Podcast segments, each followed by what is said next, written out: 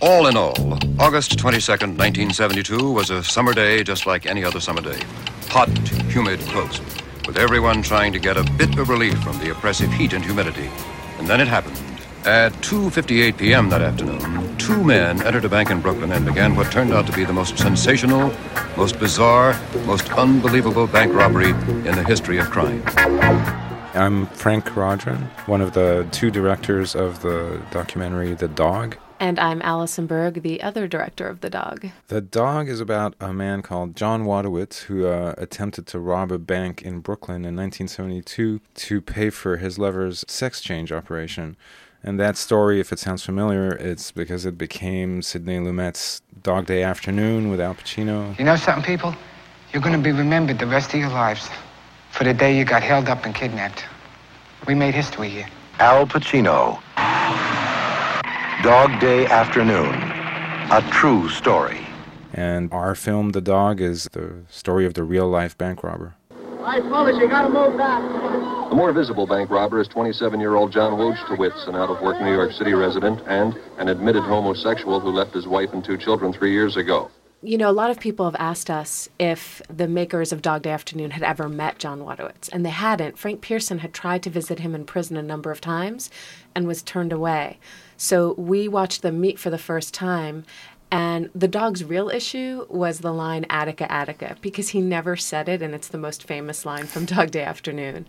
But because they were able to get interviews with the other people in John's life and they had the actual news footage of the bank robbery, it was incredible how close to John's real life character Frank Pierson got. Why this film? Why did you become involved with this story? We both loved Dog Day Afternoon. We were watching it one day and just found ourselves thinking at the end, like, wow, I really wonder what happened to that guy.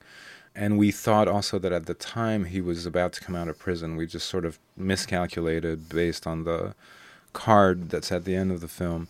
So we got very excited about that and thought it was going to be a film where we would meet him in prison, maybe, and film him getting back into real life. To, to make a long story short, we found out he'd been out for a long time, but we did look him up. And when we met him in person, which was a few weeks later, he was instantly sort of unrestrained and very manic and lovable, but a little bit creepy and all those things. And we spent a whole day with him.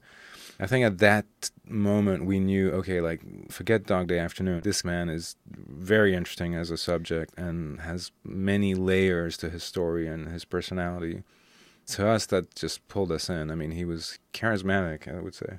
Yeah, and it was also covering a place and a time and a certain character that we were both really interested in. We wanted to revisit the 70s and revisit this bank robbery. And there's sort of a disappearing New York in a sense, a certain type of character, a kind of messy, less sanitized version of somebody and and that was the dog and we met him he likes to push people's buttons and he's hilarious and um, I mean, I think for some people, they wouldn't want to spend day and night with this guy, but for some reason, Frank and I just decided we did. What was your biggest surprise about John?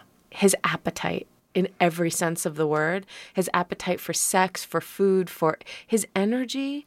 Just, you can't believe like what you see on camera. That's how he really was. I think also perhaps his openness is something that was really striking meaning, you know, when he spoke, he said what was on his mind at all times in any situation. He kind of lived as if his actions had no consequences, and it's it's not necessarily a good thing. But I think his openness made a lot of his questionable behavior okay because in what he did you would always find something that made you go like, yeah, he's right, I agree with that. But in life he also made some very poor choices like robbing a bank.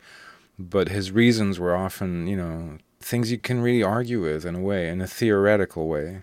Right. The fact that he was so unfiltered, that's a word that comes up a lot about the dog. And I think that a lot of people look at the way he lived his life and they think, okay, I wouldn't have made the same choices. But his outspokenness, I think people appreciate because there's so few people that live their life that way.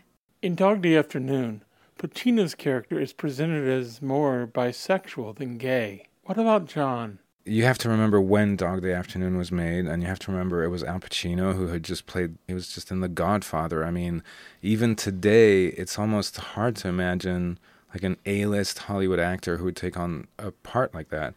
I don't know what choices were made when they were shooting or writing, but it was played as a straight man who's sort of like, oh, you know, well, he's got a wife and kids. He just, you know, he likes the boys on the side or something. So it made it okay for a wider heterosexual audience as a story. I think in real life, clearly, I mean, John was completely gay. He wasn't even bi. I mean, there's a lot of talk about his ex wife, Carmen, that he kept writing to for years and years and all that. But my experience of it was John was clearly gay, you know. In your film, the biggest surprise for me was that prior to the robbery, John was involved in GAA, Gay Activist Alliance, including demonstrations for same sex marriage and even his own extravagant same sex wedding with Ernie or Liz. I think that really surprised us in the making of our film because we didn't know that we had the footage we had. There's somebody in our film, Randy Wicker, who's a gay rights activist and journalist, and he started with Mattachine. I mean, he's one of the first. And he had filmed John and Liz's wedding, and he'd filmed the Marriage Bureau protest, and he gave Frank the footage. And when we finally got it transferred, we didn't know John was in the footage, and Randy didn't remember it either. So even though we knew he was part of this movement, he became part of it more for sexual reasons than political reasons, and then he got more and more involved. But we didn't know to what extent we would have the material to have in our film. So that was like a great surprise for us because I think a lot of people appreciate that part of the film. John would boast a lot about a lot of things. He liked to be the center of the story. But when you look at that footage, when you see what he did, you're like, I mean, indeed, he was way ahead of his time. I think for John, it came from a place also of his background being this Italian American kid from Brooklyn who was raised Catholic. And when he met Liz, you know, he fell in love real quick and immediately he wanted this wedding ceremony. I think he was just that guy. Like a lot of people were debating it. John was more of a hands on, you know, I got to do this guy. And John didn't want her to have the sex reassignment surgery, but it's what Liz really wanted. And he's like, I'm going to love you no matter what gender you are, who you are, what you look like. I mean, he was in love with Liz. And also, I think he's one of those guys that the second he meets somebody and falls in love with them, that's it. And that's what happened with Liz. And if Liz wanted to make a major change in her life, he was still going to be in love with her. What happened after the bank robbery? John was imprisoned. And while he was in prison, he met his third wife, George also while he was in prison is when Dog Day Afternoon he you know he signed the contract. He actually could care less about a movie being made about what happened, but he signed the contract because he was going to be given some money and he was able to give that money to Liz for the sex change operation. And so in a strange sense he did succeed. The bank holdup is underway at this time in the Chase Manhattan Bank branch at Avenue P and East 3rd Street in Brooklyn. What's going on now? We're waiting to negotiate the release of the people so we can get out of here. What are your terms for release? Well, I want them to deliver my wife here from Kings County Hospital. Uh, his name is Ernest Aron. It's a guy. I'm gay. This has been a conversation with Allison Berg and Frank Keraudren, directors of The Dog. John Wojtowicz was released from prison in 1978 after serving six years of a 20 year sentence, and he died of cancer in 2006 at the age of 60. This is Steve Pride. Thanks for listening. Wanna be right. If it means being without